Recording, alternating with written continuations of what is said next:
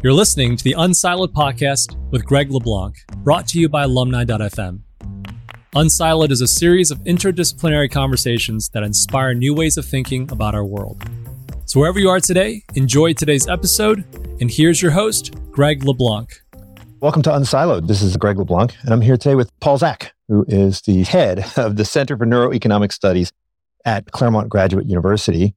Also the author of a couple books. This one most recently, it's called Trust Factor, The Science of Creating High-Performance Companies. And also this was preceded by a book called The Moral Molecule, which is really all about oxytocin. Now, in this last book, you didn't spend as much time talking about hormones, neurotransmitters, and so forth, but they do make an appearance. This book really is all about culture and what makes for a corporate culture that promotes success. And you've got a formula, a fairly simple formula, right? Which is around joy, which is built on trust and purpose. And, you know, I think right now, all of us are kind of obsessed with culture. I teach a course called The Future of Work. I've been teaching this for the last 5-6 years or so. And we talk a lot about corporate culture. You know, you start as an economist, and then you start getting into all this neuroscience, and now you're really deep into culture. And I was wondering if you could tell me, does it make sense, all these different interests, right? How the economics, the neuroscience, culture, right? Do you see these as different phases in your intellectual life, or do you see this as part of a unified vision of how humans interact in organizations and societies? That's a great question. Man, I've done a zillion podcasts. No one's ever thought of that good question. So I say, Greg, essentially I'm a tool guy. I really like making tools, and those tools are driven by solving problems. So the early work on oxytocin was really understanding why in biology and economics and lots of other fields, the presumption was that humans live in a world that's red in tooth and claw, and cooperation just happens by accident somehow or by some mistake. Or it happens as a result of, you know, reciprocal tit for tat. You know, there's a lot of game theoretic explanations for, you know, why people might find it in their self-interest to cooperate, right? Right. But in fact, we find much further that the human brain has the anatomy of a social creature in which we bias ourselves towards cooperation in almost all settings. And of course, the interesting part of that is, what does almost mean, right? What are the factors that, again, I'm a mechanism guy. So what are the neurologic factors that inhibit or promote cooperative behaviors, understanding the underlying neurochemical and neuroelectrical drivers of those behaviors. And so, you know, from a very practical perspective, I just want to predict what these really interesting species called humans are doing, because I'm a Martian. I don't really understand the humans. And so I'm going to run experiments to figure out what they're doing. And if you ask them, as you know, hey, why did you make this decision? You know, the answer is, it doesn't seem like the thing to do, right? So you can't really build a theory around that. So even starting in my dissertation work from the University of Pennsylvania, I was always trying to build in these biological foundations for human decision-making. And to do that, I had to build tools that let me do that. So the oxytocin stuff came about because I built a protocol to measure the human brain's acute production of oxytocin without drilling into the skull, which is what they did in animals. So once you have that tool, then there's so many questions you can ask. So I'm getting to the question you really asked me. So what I found was that, you know, I'm a very cheap person, and neuroscience is expensive. And so people, you know, I would get some media attention, and people would come to my lab and say, hey, we heard you know something about this or that. And at some level, you know, executives came to the lab and they said, hey, we hear you're some kind of expert on trust. We think trust in our business is really important. Can you tell me how we could measure it? And I said, sure, I have this assay. I take blood twice. And they're like, you know, they would turn white. And I go, no, I don't know. There must be some general rules. And then, you know, like all kind of good science, you know, go, oh man, I suck. How can I not know the general rules for creating a culture of high trust if I know about trust at the country level, trust at the individual level? This whole band I'm missing, which is on thin organizations. And so I said, I don't really know, but could I come into your business and poke around and maybe run some experiments? And that's what we did. We started running experiments in the lab, looking at culture. We started running experiments in for-profits and nonprofits, and then eventually developed this tool that allowed us to scale that up and then look at these behaviors associated with neurologic activation that told us that you were in this culture in which you were getting essentially reciprocal oxytocin release that told your brain, oh, I'm in this trusted group of individuals. So I think, one of the interesting things, I'm an economics apostate at this point. So, I think this bill of goods we've been sold, which is, as the kids say, work sucks, so I have to pay you, right? So it's the disutility of labor. That's a very old idea in economics. For a lot of us, work is really enjoyable, right? You're doing this, right? How much are you getting paid for this? Not really clear, right? I'm getting paid zero. You're getting, I don't know, maybe you have advertisers, right? So why would we do this? Yeah, I'm getting negative. Yeah, that's right. Could be doing something else. No, but we do things because we love them. And if you can create that environment in which, as you said, we have purpose and around people that I can rely on, that I trust, then it's like this super sauce for creating high performance cultures and organizations. And then the implication of the neuroscience contra the economics is that work becomes really fun. I'm doing something hard that's important with cool people around me. Man, that sounds like I could do that every day. I know, I think you referenced Chris Rock. He was washing dishes before he became a comedian. And he said, the day went very slowly when he was washing dishes, and it goes really quickly when he's, doing his career work. But I want to drill into the kind of the proximate mechanisms, right? So if you're an evolutionist and you look at something like cooperative behavior, right? So you talk about Vernon Smith's experiments and talk about trust game, right? Which is sort of the seminal way of measuring trust, right? Where you have people who are handing money over to another person, the money triples, and then they kind of hope that they get something back, right? And economists would say that no one would ever advance any money, and then the other person would never give any back, but we see violations of this all the time. And so if you're an evolutionary biologist, you would come up with some functional reason, right? Some kind of final cause, right? Or distant cause, and that would be it.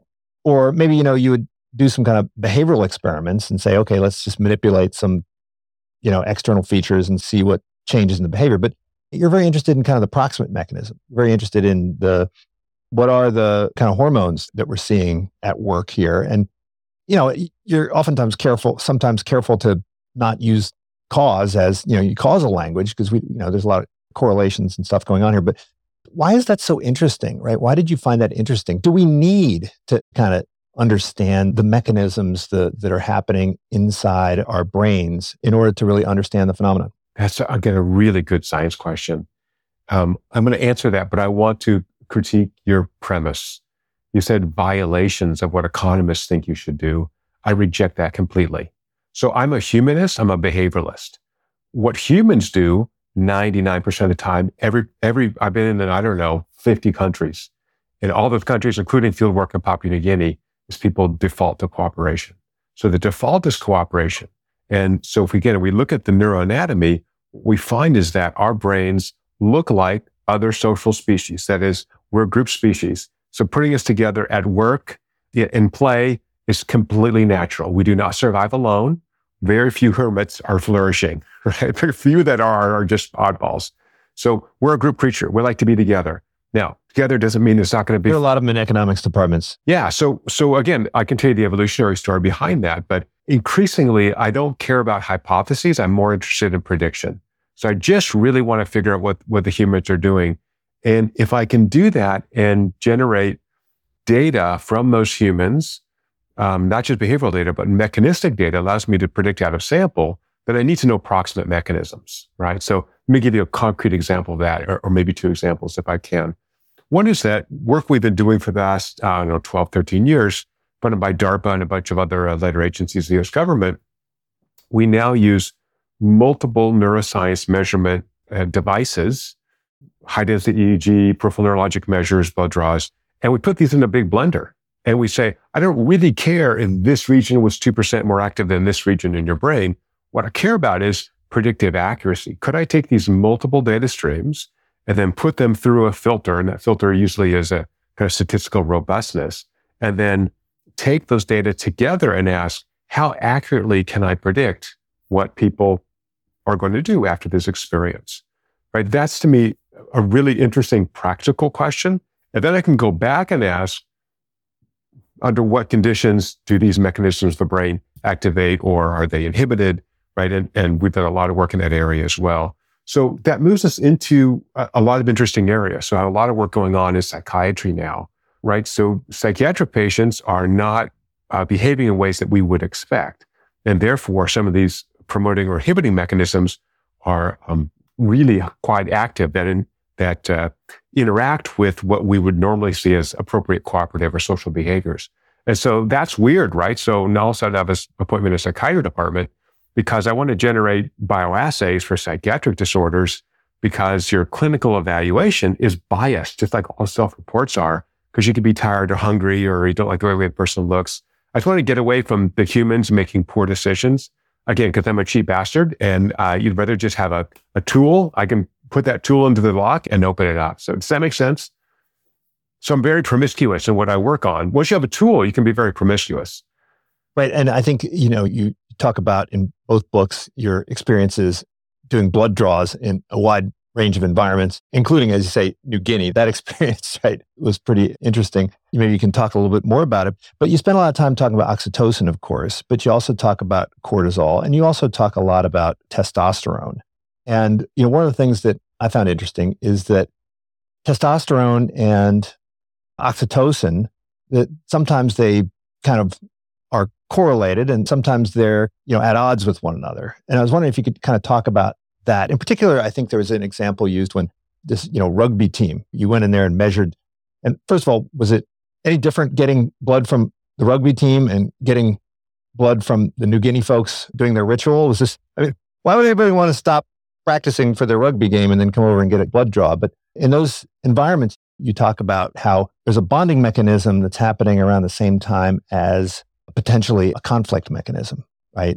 Where the former is the oxytocin and the latter is the testosterone. And then you used examples when you were, you know, doing hang gliding, I guess it was, or, you know, what are you jumping out of planes, right? So could you talk a bit about that? Yeah. So again, there's no one-to-one mapping from neurochemicals or electroactivity to behavior, right? So these are network effects. And what we're doing here is we're picking out kind of large drivers of those behavioral effects. So they don't work alone. So that's the key issue. So your brain is living in a soup of about 200 neurochemicals, and those are changing sometimes at millisecond frequency to help the organism survive and adapt to its environment. So again, we're going to pick big targets so I can get, you know, as much explanatory power as I can. I think, you know, rugby is a great example. So yeah, the easiest blood draws in the world, guys with giant veins, right? Draw blood with my eyes closed. I do these experiments because they're ethologically valid, right? They're not this sterile laboratory setting in which I'm scripting what I want you to do, and you can do A or B. This is, you know, hey, let's do a workout. We're going to draw blood before and after, and then maybe ask you some questions or observe you in some way. Same thing with Papua New Guinea. The whole point of that was to go in the rainforest with indigenous people, haven't interacted with the Western world, and actually just let them do what they're doing and try to capture what their brain's doing. Otherwise, again, because I'm trying to make out of sample predictions, I don't have confidence that I can predict outside of, you know, educated Western individuals. So testosterone, high levels of testosterone, which are associated with aggression and competition, tends to inhibit that cooperative motivation you get from oxytocin. Although moderate increases in testosterone correlate positively with oxytocin levels. So again, brain's always working on changes here. These are really changes. So the implication, like for people running organizations, is if I do a Jack Welch rank and yank, I am generating in-group competition. That's going to be a high testosterone. That's super motivating, except that's going to inhibit cooperation within my organization. So even Jack, before he died, said the essence of management 2.0 is trust, right? He understood that rank and yank. These people already got a GE. They've already been trained. They're already well motivated. Don't pit them against each other. That makes no sense at all, right? Google stopped doing this a long time ago as well. So what we really want to do is have outgroup competition, testosterone. I want to be driven, testosterone associated with drive, and in-group cooperation. So just to put a point on that, when we run experiments and we administer synthetic testosterone or placebo to people, what we find is that individuals with these very high, so supraphysiologic doses, become over-optimistic, super self-reliant, selfish, right? It's all about me, all right? So if someone listening, you know, wants an organization and, you know, you walk into your next meeting in the $5,000 Armani suit, everyone else is wearing a polo shirt, right? You've just engaged in what I call a dominance display. You just said, I own you. I am better than you, right? I'm not part of you. Versus Jim Senegal, who started Costco, who every day of his working life as CEO wore that short sleeve white shirt with a name tag that said Jim, you know, and he was back there, you know, moving boxes and talking to the employees and talking to the customers. You know, who do you want to work harder for? The kind of jerky guy in the $5,000 suit that thinks he's God's gift to the world, or Jim Senegal, who's like, man, let's just get this thing done. Well, and I think the hope or the aspirations of this research into these proximate mechanisms is that, you know, there might be a shortcut, right? Maybe, you know, we can, through the administration of things like oxytocin or testosterone or cortisol in some way, you know, get to the result that we're looking for, not looking for, without having to go through the process of creating it through the, you know, external environment. Wasn't that sort of the hope? I mean, I think, you know... No. I don't think so. No, hugs, not drugs. I don't want to drug people at work. But I do want to look at mechanisms. So now I want to work backwards. So I get the question. So if I know that testosterone inhibits cooperation, right, then what I want to do is create an environment within my organization in which I want that outgroup competition. So again, competition does a whole bunch of things besides raise testosterone, increases things like cortisol and other arousal. So we can't skip the haka, right? We can't just give everybody a little shot of testosterone and say, hey, we don't need to do the haka anymore. We can just go directly into battle with a pill, right? Yeah, you need the haka.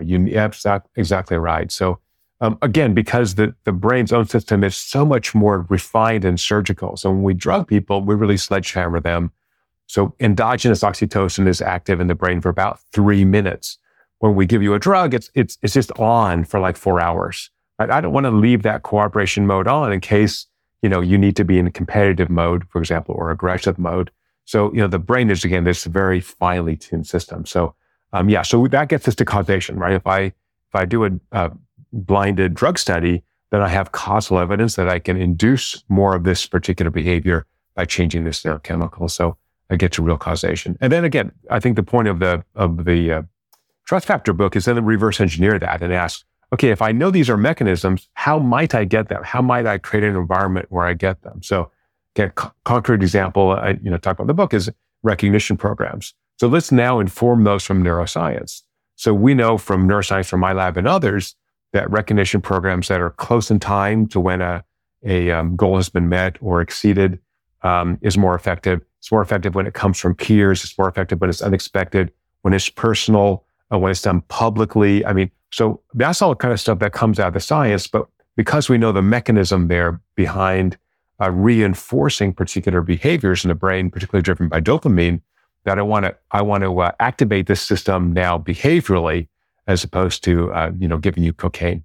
Right. And I think this is what you call neuromanagement, right? So do you think that managers need to understand these mechanisms? I mean, it seems like most of the people you discuss in the book who are doing a pretty good job of creating a culture of trust, they're not knowledgeable about kind of the neurological mechanisms. They're not really aware of, you know, what's happening in the brain. They're just aware of what they see in their organizations.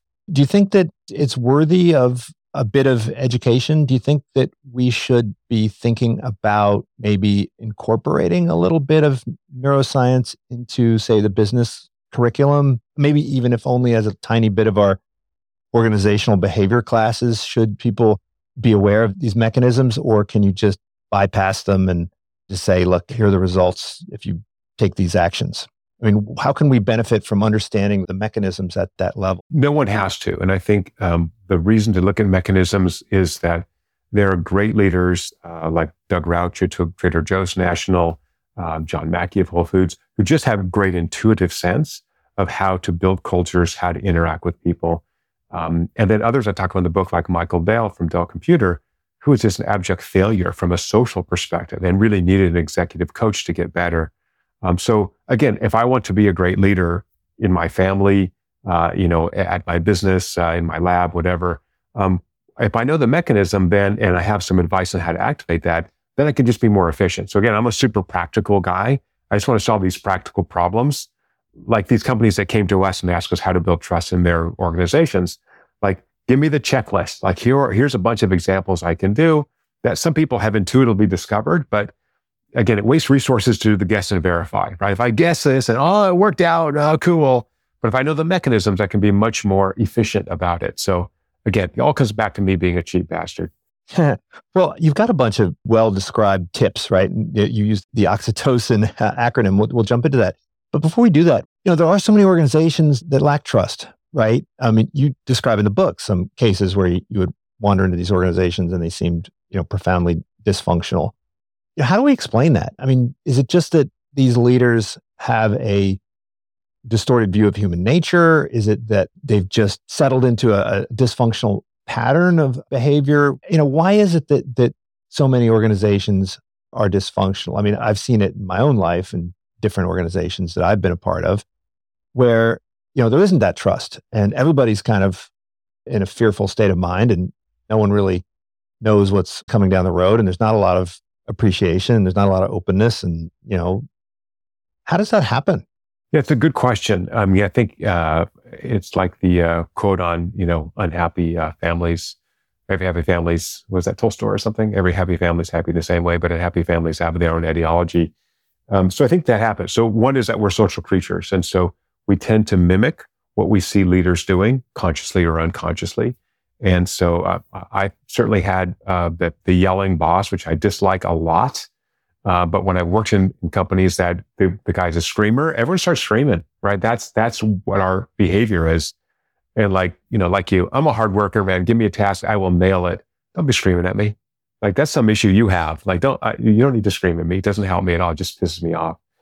So anyway, I think one of that is we're following the leader of the boss, number one. Number two, as I said, when we opened, I think we've been sold this bill of goods in which, work is awful. And if I don't monitor you all the time, then you're just going to slack off.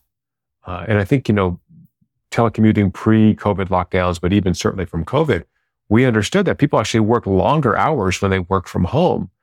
Almost everybody, if you're privileged enough to be able to work from home. And so that tells us about a lot of self-motivation. So in the book, we're finding a lot of companies that have high trust have very flat leadership structures, right? Not a lot of layers of management.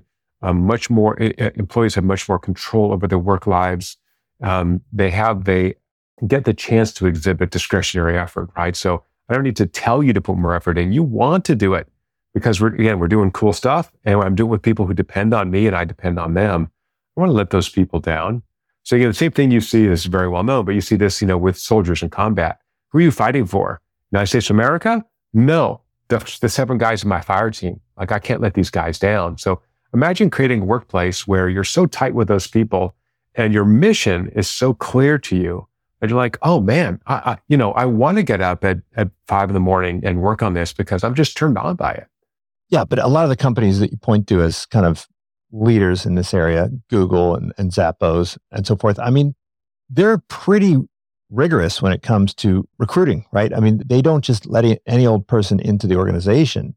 And so, they're less likely to wind up with the slackers, right? That you might get in an organization that is indiscriminate in its hiring. And I'm thinking of, in the military, when we had the draft, it was a different kind of environment than it is today. I mean, today they can be extremely selective. And so they can have a management style that is, much more trusting, and which is a much better place to work, I think, than it was, say, during the Vietnam War, right? Where, yeah, of course, people were slacking, right? And a lot of people didn't want to go into combat, but they didn't have a choice. They didn't volunteer for this, right? And so, in one of the quotes that you have in the book, which I really liked, was, all employees are volunteers. Isn't that really sort of a time and place specific? I mean, if you can't be careful in terms of your curation, are you able to still have a workplace that is one of trust? I'm going to say, the NUMMI story is amazing and fantastic because they didn't really, change the workers that much. And yet they've managed to get this radical difference in culture. But is that the exception, or can we do this with anybody? It's a really good question. And I don't think there's a cut and dried answer on that. I do think we can get better at this. And I think what I think about trust, about human performance, is employees want it, and organizations benefit from it. So it's a really nice win-win space. As you know, in the data, people work in high-trust organizations get sick less. They retain their jobs more. They enjoy their jobs more. They recommend their place of business to friends and family to work there. So all these good things. And when I was at Starbucks a couple days ago, and this woman helped me, and she just was wonderful. And she smiled and she couldn't be nicer. I said, man, you just made my day. Like you love your job. That's what we really want. So, you know, pre-COVID, there was certainly a labor shortage and that's going on around the world. I mean, the Great Resignation right now, we are dying for good people. So the number of high performers is scarce and the number of overall performers is scarce. So let's create an environment where they can flourish and they can perform at their best. They have the freedom and accountability to do what they love to do once they're trained, give them some discretion, let them make mistakes, let them learn, let them innovate. And that's the way to sustain long-term, profit growth. So it's not the micromanagement, kind of old-fashioned Hawthorne works, break everything down into little micro things. So again, there probably are some organizations or some types of industries in which you still have very detailed work, but even assembly line work is now basically done by robots. So where humans are going to flourish and we're going to survive is on that creative work, on doing stuff that requires passion, requires waking up. I love when I wake up at 4 a.m. thinking about something. My brain just goes, oh man, this is going to be cool. Wake the hell up, man. Go sleep. Let's get on this thing. What's better than that? What a gift that is from the work gods to have something that is so interesting that wakes you up because you want to do it. But I mean, we live in a world where we have this luxury of different types of work that allow us to flourish, but we're stuck sometimes with managers who still think they're on the galleys, right? Yeah, exactly right. And I think, again, there's real pushback from that. So either those managers have to go or the employees are going to leave. And either way, you're going to force change. So I think, one of the things the companies I'm talking to currently is really getting people to come back to the office. And so some companies have said, like Apple and Google, Jan 1, you need to be in the office 5 days a week. And where do the employees go? No, we're not going to do it, right? Talent is one here. So now let's think about a way to facilitate this. So I worked just recently at a very large hedge fund in Chicago that you would know, and they really want everyone back in the office. And when they look at it, when they put this out, people there Tuesday, Wednesday, Thursday, they tend not to come to the office Mondays and Fridays, which kind of makes sense. So we talked about lots of ways to make the office more of a social, cultural hub where you want to be there, right? You're getting that social benefit. Yeah, there's a commute, that's a pain in the butt. And yeah, you got that guy 2 buildings over who always wants to come and waste your time and talk to you about something. But the benefit is you're bumping into people, you're getting that ideation, you're getting that energy from being around the other humans. Like, remember when, lockdown was over and you could actually go out to a restaurant and like, oh my God, this is so much fun to hang or have happy hour. This is super fun. Like, the humans are cool to be around. So, I think that's what we have to do is kind of create that environment where, it's hard. Anything, effortful, is going to be tiring, right? And that's okay. But if it's effort put towards a greater good, and I certainly make a point in the book that all business, a la Peter Drucker and Edward Deming, is about service. It's about improving people's lives in some way. And once you embrace that transcendent purpose of your organization, like, oh, we're doing stuff to improve life for humans, right? And I want to do it really well because those humans need a better life, right? We all want better lives. And it's okay that they pay for that. But it's really a sacred duty, in my view, to create an amazing customer experience. But that starts with creating a great employee experience. Well, I mean, you are at Claremont Graduate University, which is where Peter Drucker was. And in a lot of ways, you're following in his footsteps, right? And he famously said, culture eats strategy for breakfast. And I think you would certainly agree with that. Let's walk through some of these key planks in the oxytocin framework. And I want to start with ovation. And I think a lot of the lessons about kind of managing a workplace probably extend to managing a family, right? So for instance, this idea of ovation, of giving people, recognition when they deserve it, right? And not indiscriminately. You don't give everybody a ribbon for finishing in last place, right? But you do actually recognize people. I find that organizations tend to not do this simply because they're just too busy. In the same way that maybe we fail to send thank you notes or wish people happy birthdays just because we're too busy. Is this the kind of thing that you could just automate? I mean, is there a way to just automate, recognition so everybody gets the benefit of it without having to do all the work? Probably. I mean, now with birthdays, it's all on my calendar, so I don't know anybody. It's like phone numbers. I don't know phone numbers anymore because it's in my phone. So certainly you could put, hey, Greg's 6-month project is done December 29th. Make sure, I can preload a card But again, it's better if it's personal. So I spent a lot of time at Zappos, an online shoe and clothing seller, and they let me put a lot of their data into the book, which is super cool. One thing they did at Zappos was they have these so-called Zappos dollars where you can give them to another colleague who's helped you. But the key was you have to put a note in there on why, right? It's that thank you note, as you said. So it's not just that I'm going to put $10 in your account. It's because I had a problem, a customer on the phone, and you picked it up and you made them so happy and relieved my stress, and you're just so cool to do that. Thank you. Oh, okay. So I do feel like, what we're talking about is what we learned in kindergarten. Say please and thank you, share with the people around you. It's actually not that hard, right? So, what was it Drucker who said, good manners is the secret to good management? Yeah, absolutely. So yeah, famous thing where he's very old and he's in an MBA class and someone said, what's the secret to good management? And if you knew Peter Drucker, his Austrian accent, and he would take time to answer, which is very interesting. So he paused, this kind of pregnant pause, and the whole class sitting there went, what will the master say? Good manners. Oh, isn't that great? So again, if you're a high performer, I am, other people, ask me. Don't demand, ask me. I will knock your freaking socks off, but you're going to ask me because I got other things I'm doing, right? So if you say, hey, Paul, I could really use your help on this. It's super important because our clients need this. Awesome. Let me move my schedule around. Let me make that happen, right? So that's a different story than, God damn it, we're behind schedule and you, like, dude, relax, right? It's okay. I'll get up early. I'll stay up late. I don't care. I'll get it done. Don't be putting emotional states on me. I know you're stressed out.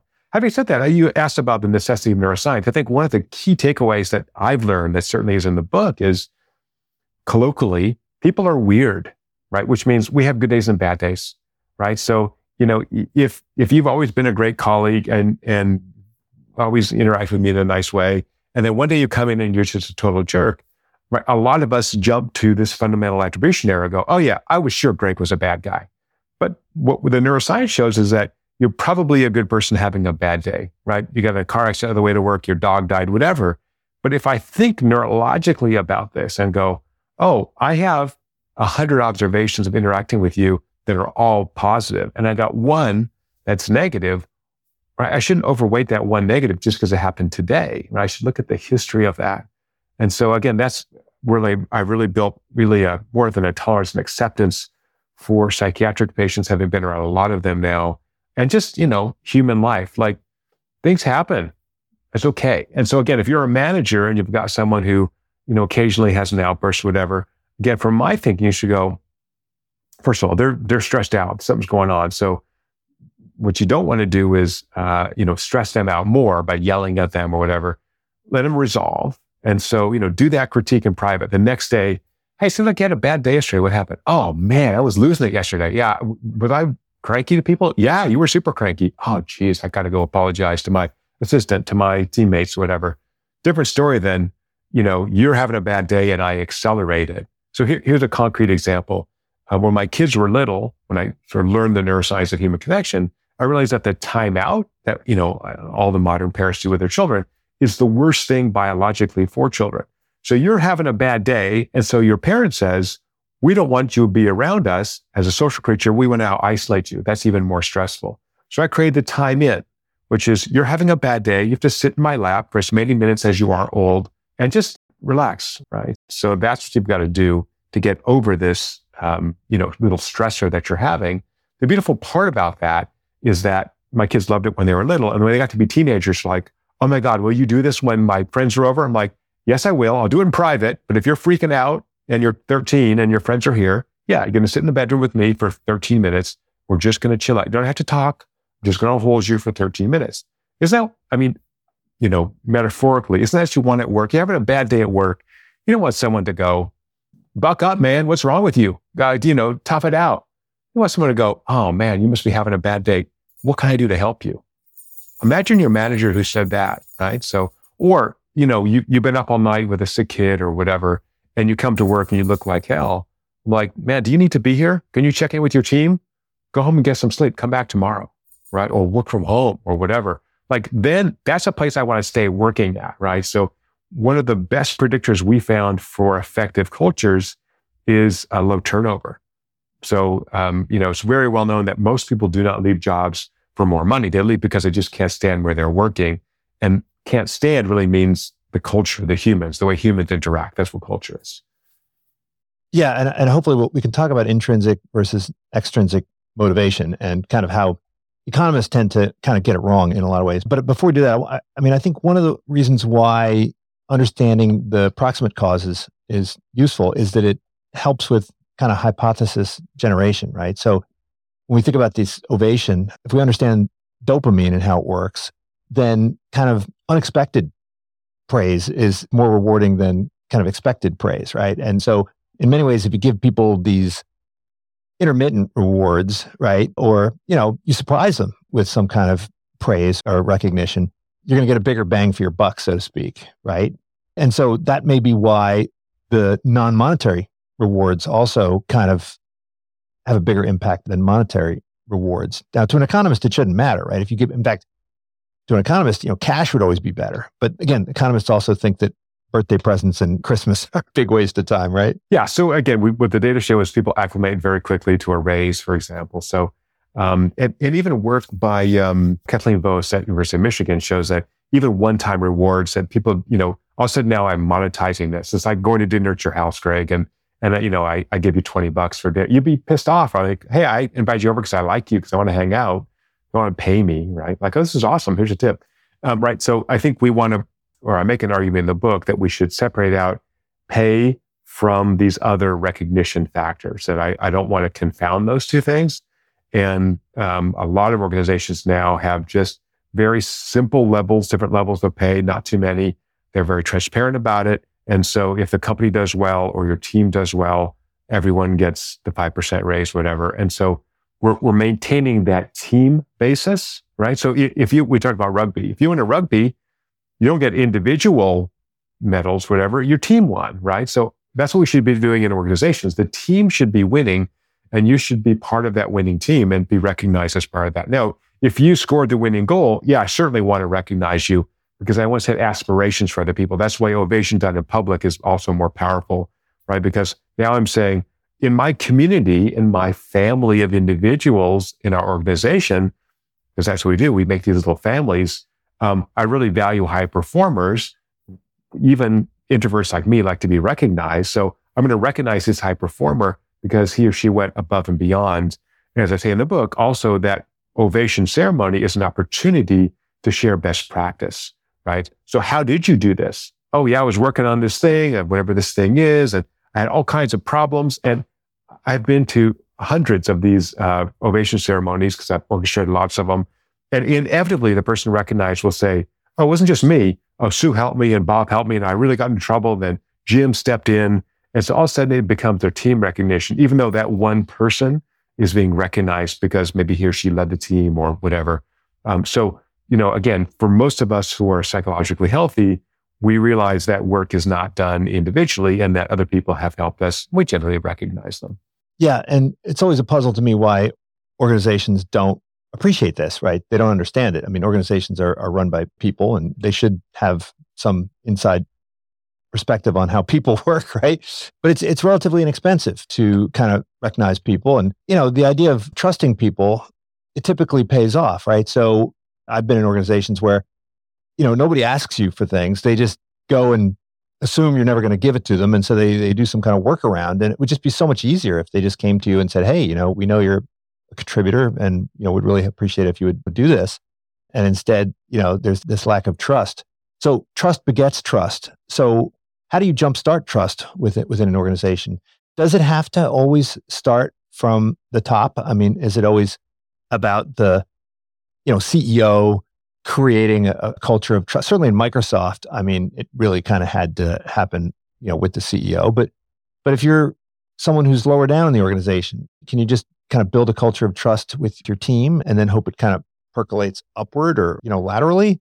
Or will that inevitably cause you to conflict or clash with the rest of the organization if it's one that's more Machiavellian? Yeah, it can be both. I mean, some of the companies I highlight in the book, like SAS Institute, big software maker, Jim Goodnight, who started the company, is still CEO, said, you know, our company absolutely runs on trust. So right from the top, right, we're all about trust. And they do that in lots of ways, from telecommuting to they have 36-hour work weeks. Right? They don't want you to overdo it so you get burnt out. They have extraordinarily low turnover for a software company. But lots of examples in the book and, you know, outside the book of small groups that just build their own trusting organization. So it's long enough ago that I can now, I think the NDA has expired. But in the book, I talk about some organizations that I don't name. One of those, I got to work with AIG on their turnaround, when, you know, largest bailout in U.S. history during the Great Recession, 2008, 2009. And amazing place, but they had very poor internal employee kind of programs to really develop employees, let them grow, let them have a chance. It's a this insurance, right? Highly regulated industry, so they have to be very careful. And so to come in with a team of individuals, I was a contractor, I didn't work there, but to come in with you know, people who are just specialized on creating high performance cultures, creating a culture of service, creating a culture of connection, and then advising them to the little bit I did. Amazing experience that this company turned around. And again, for listeners who haven't seen the data, you know, within 2 years, they paid back the government in full, with interest, very profitable company still. But they really had this kick in the pants to change the culture. And it started with those employees. And the CEO finally turned them around. Or actually, a wonderful book called Good for the Money, which I recommend. He died on the job. He pulled him out of retirement and he worked and he got cancer and he basically died. But, you know, he said, number one, we've got to take care of employees, because we're not going to take care of our clients unless our employees feel like this is a great place to work. And if you remember, you know, these people would have, you know, tomatoes thrown at their door and people yelling at them and you caused the economy to crash. And, you know, things are not so cut and dried as that. So first of all, let's make these employees feel proud and empowered because they work at AIG. And then, you know, go from there. Anyway, that was AIG, where I don't mention their name. But yes, superstars. These people are very high performers. But as you said, Greg, their view was that the people that their direct reports were not as high performers, right? Otherwise, you'd be an executive. That's not true, right? There's all kinds of reasons why you wouldn't want to be an executive. I wouldn't want to be a CEO. It sounds like the worst job in the world to me. Oh man, the stress, never being home, you know. So anyway, you know, it's not my thing. It's not what I want to do. So I think, again, we should really embrace behavioral diversity. We're certainly pro, you know, ethnic, cultural diversity. Let's assess, you know, neurologic and behavioral diversity. That there are a lot of amazing people I've met who are happy at middle management or happy in those jobs they're doing or happy working at Starbucks. God bless them. That's great. If you dig that and they support your lifestyle, you're a human being, right? So as you know in the book, my pet peeve term is human capital. Who do you know who coined that term, human capital? Could have been Gary Becker. Must be older than that. Who did that? Oh, it wasn't. Was it Gary Becker? It's got to be older, right? It's got to be older. Was it Gary Becker? I think it's just a terrible term. That's so mechanistic, right? You're a human being, not a piece of human capital. Like human resources either. That. No, God, no. You're a human being. So anyway, yeah, like, you know, Google, you know, people ops, people dev. I think that's much better, right? This is the development process. And you know, I make a case in the book that we mean people run organizations, and I run a couple. I run a lab, I ran my department, I have a software company, so I, you know, I'm in multiple organizations. The goal of those is to be invested in these high-performing individuals, all individuals, and we hope that they're all high-performing as individuals, not as a human resource or piece of human capital. And so I tell stories of many of my students who have worked at Google and Facebook, and then they want to come back and, you know, I have an academic position and I get to collaborate with them. Or I got a guy at Google that I can work with, right, on some project, right? How cool is that? So, you know, I think whenever people want to leave, I'm invested in the person, not in the position, right? So you want to leave because you Google offer your job. Awesome for you. Also good for me, right? I know a guy at Google. So, you know, there's a win-win space there. Well, I mean, we've seen HR departments be renamed employee experience departments, people ops, et cetera. But, you know, you proposed the human development department, right? And again, an economist would be very wary because they'd say, wait, you know, you're going to invest all these resources in making someone a better employee for someone else. Instead of investing in firm-specific human capital, which is valuable only to the employer, you're going to actually you know, give them a set of skills that make it easier for them to go elsewhere. This seems kind of suicidal for the organization. And yet the most successful organizations, they seem to do this. Is that because, I mean, at the end of the day, that's how you attract people. You know, you offer them this non-pecuniary benefit from being part of the organization, right? And what a better signal of trust, right? I'm investing in you on the expectation that you'll reciprocate. And that's exactly the way our social brain works. Oh man, they just made this huge investment in me. Oh, I can't leave now. I mean, some people will, right? But you do want to develop this. And then, you know, I make a case in the book that HR professionals should care about professional development, but also personal development. How's your family?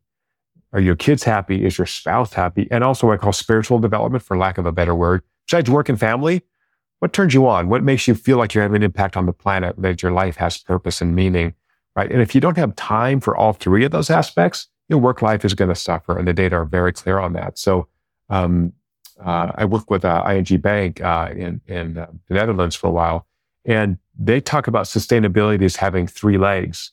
One is profitability. They're not profitable, they're going to go under. Everything else goes. The second is from their employees' perspective. We want to make sure that this is a long-term career for you. And then third, they want to be good stewards in their environment. So they want to waste resources. So they've never really talked about this, but they have one day a month, it might be a quarter, I could be wrong on this, it's been a while, in which you get paid to volunteer in your community as an employee. We'll just pay you, and you're going to do volunteer for 8 hours doing something that you think is important. Your kids' school, home. Why don't they talk about that? Because that's a benefit. They think that is going to help you grow as a human. That's going to give you a sense of satisfaction. And it's an investment, as you said, Greg, in you as a human being, not as a worker bee, right? You're a human and you know, you work long hours, and you know what? Let's make sure you get some satisfaction from being a member of your community. And that's what social creatures do. So I think it's smart.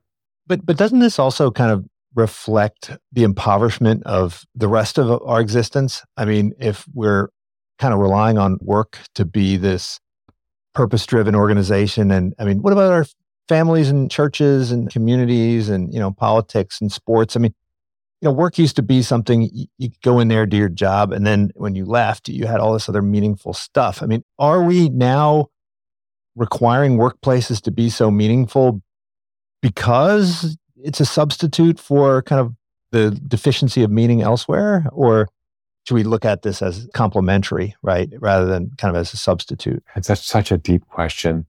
I think we're seeing this kind of crossing of these legs, right? So when work was not focused on meaning, when it was much more rote, you did have all Bob Putnam, you know, bowling leagues and you know, VFW happy hour, whatever. And when that started going away, I do think almost everybody today is a knowledge worker. Everyone's using technology. A janitor is a knowledge worker. And so once we understand that work can be very engaging, and, you know, think about even on the weekend, how much time you think about work, talk about work, go to happy hour. What do you talk about at happy hour? I mean, Putnam never went to Facebook. I mean, pre-pandemic, if you went to pandemic, I mean, they had all that. I mean, they had, you know, on campus, you never had to leave. I mean, you know, some of the Google folks would park their RVs in the parking lot and just they'd do all their yoga there, and they'd have their, you know, knitting clubs. And I mean, you never had to leave the campus. Right. And I think that's good and bad in a way, right? Sure. You probably do want to have a life outside of work. Or had Facebook, you've been there, right? Everything is just sort of 2/3 scale, kind of like Disneyland. So it feels very homey, very comfortable. There are kind of lands, different kind of restaurant types. And so, yeah, you could spend your whole life there. If you're a young person and you got transplanted to the Bay Area, absolutely. But at some point, yeah, you do want to build some other aspects of your life and have a sense of a meaning, purpose, and join a church, join a gym, join a, you know. So I remember when I first got hired at Claremont, one of my colleagues said, oh, they have a wonderful gym here. I'm like, oh no, I'm going to pay to go to a gym off campus. I'm going to spend all my day working with students. I don't want to see students in my off time, right? So again, happy to work with them when I'm at work, but when I'm out of work, I don't want to see them. So, but yeah, so I think that's part of the you know, age generation. But I think you're exactly right. I think if we expect work or our CEO or HR professionals to create an environment where I'm getting all of my meaning, I think that's setting the bar too high. And I think that's probably not healthy either. On the other hand, most of my friends, to be honest, even in our off time, we mostly talk about work, you know? I mean, or we do cool stuff like jumping out of airplanes. So that's also fun. So, you know. Well, the last plank of the oxytocin framework is this idea of natural, right? And this is really about being a vulnerable leader, right? And admitting your faults and flaws and being someone who listens and so forth. Is this like anti-alpha, or is this kind of consistent? Is it a new way of thinking about the alpha description that you gave earlier? And since it's so effective in many ways, I guess the corollary is, you know, why do we still have these psychopathic leaders and these Machiavellian leaders? We see them everywhere. Is there some kind of vulnerability that organizations have that, you know, allows these opportunistic folks to kind of rise to the top in so many organizations? Is that a product of too much trust? I mean, do trusting organizations actually have a weak spot which would enable these folks to kind of get in like cancers and rise to the top? Or does a trusting organization have within itself a, you know, an immune system which spits out the jerks? So I'm going to start with the science. Again, a very good question, Greg. Man, this is just A+. So first, when your community, when you get a promotion, your community has said, oh, you have leadership skills. And in men and women, that causes an increase in testosterone. As we discussed earlier, that makes me more self-focused, less empathic, less kind of oxytocin-driven connecting. So yeah, all of a sudden, now I'm you know, kind of cock of the walk kind of thing. So I think for leaders, you need to understand that your brain chemistry is changing and you can suppress that. So slow things down, allow that prefrontal cortex, allow that emotional control to kick in. Don't just do this kind of knee-jerk thing. Like I talked about, Michael Dell was kind of a screamer and everyone hated working for him. But then he learned, you know, he got coaching. He learned to kind of suppress that because it's not effective for humans. People just leave. And then the second is, if you have to put on this false front, work Greg and home Greg, you're burning a lot of metabolic energy putting on this facade every day. And then you're not putting that energy towards creating value for your team, for your organization. So it just burns energy if you can't just be yourself at work. So I think one of the great things about COVID lockdown, that's a very odd phrase that I just said, is this, right?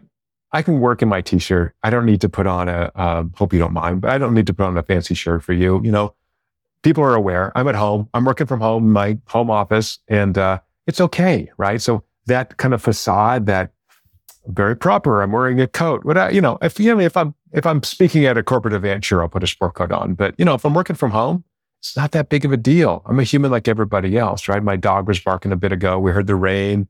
Yeah, things happen. Doesn't mean I'm not going to be effective, right? It just means that we all have little distractions. So anyway, I think that's the science behind this. So I think it's really incumbent on leaders to be very careful, like these super tall people at AIG, that they are getting this social credibility that says, we want you to be our leader. We still need leaders as social creatures. And again, sometimes I've spent a lot of time on sailboats. And sometimes on a crisis on a sailboat, whoever's at the helm, even if you're the youngest person, you got to make a call. Like, things are going to go bad fast. Most other times, we can have a discussion. Hey, you know what? We're hitting a gale. Should we turn around? Should we lower the sails? You know, what do you guys think we should do? No, you know, no rush. Let's do it. So we say, you know what? I've got a little more experience at the helm than you. Why don't we switch places? Okay, great. That sounds good. But if I'm at the helm, even if I got very senior people with me, I got to make a call. So I do need those leaders in those crisis situations. But when you have this high trust organization where people can self-manage, that leader can offload a lot of that micromanagement and focus on what he or she really is needed for, which is setting strategy, talking to the competition, make sure funding's in place, right? All those key things that the sure middle managers and lower can do. So it's really offloading so that you can put your time and energy into best and highest use. And when you have an organization that can run itself, that happens. So lastly, I make a case in the book that you can use the L word at work, right?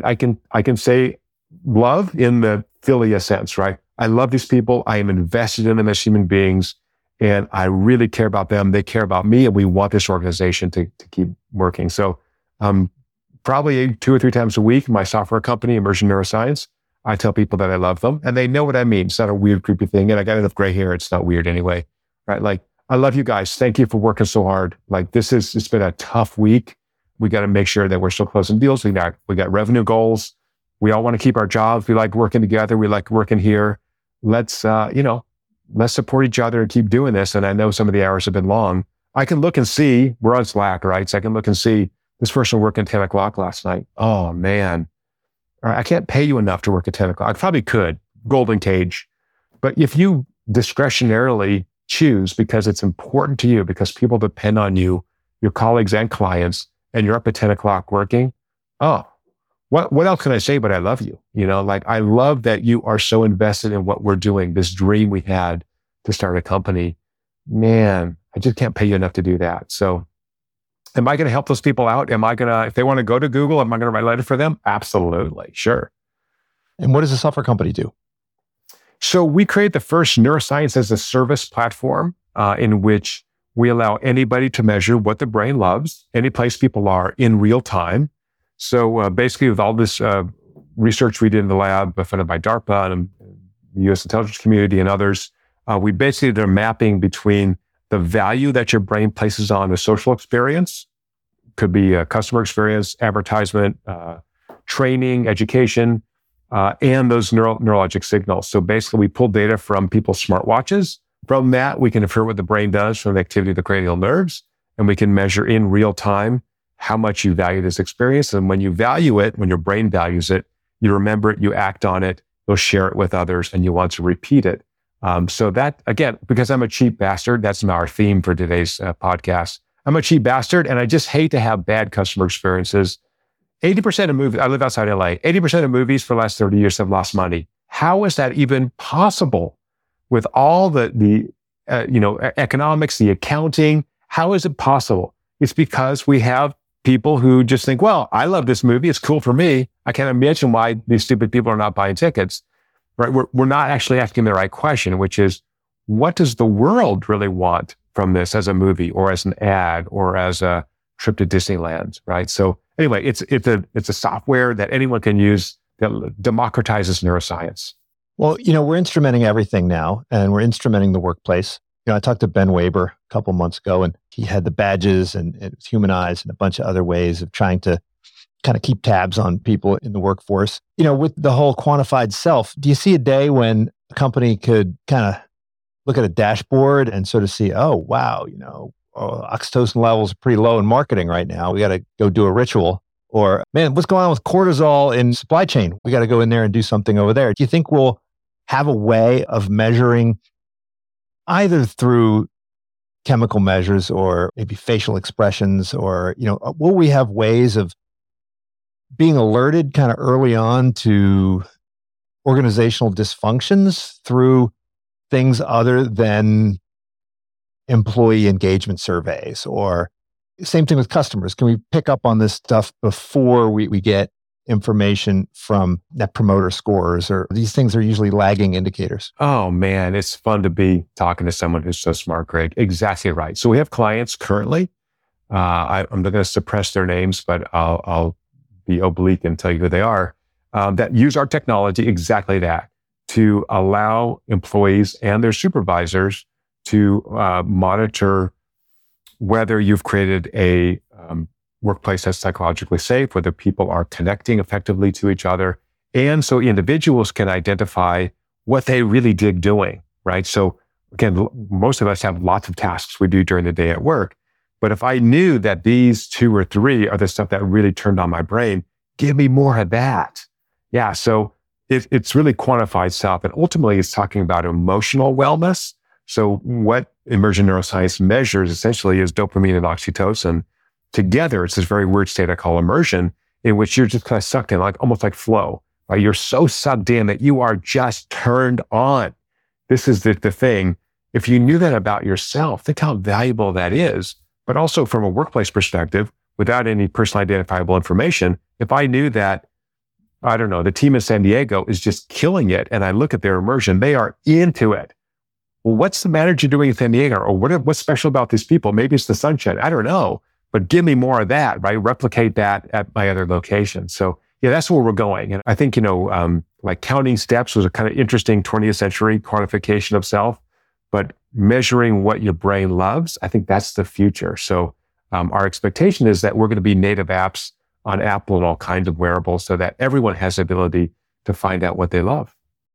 But I think in the book, you cautioned against an overly explicit pursuit of happiness, right? And that by trying too hard, you might actually work in the opposite direction. So I guess we would have to look at kind of, revealed preferences rather than stated preferences, and kind of trust that we're getting good guidance from the software that we're using rather than, following what seems to be our subjective measure of happiness. It would be fair to say that, this would be a tool to help us better understand what it is that really does make us engaged, fulfilled, and productive. A plus. I couldn't have said it better. Exactly right. And to try new things that, we don't always know what we enjoy doing. And, when we do ratings like NPS or others, we say like, compared to what? Compared to my kids?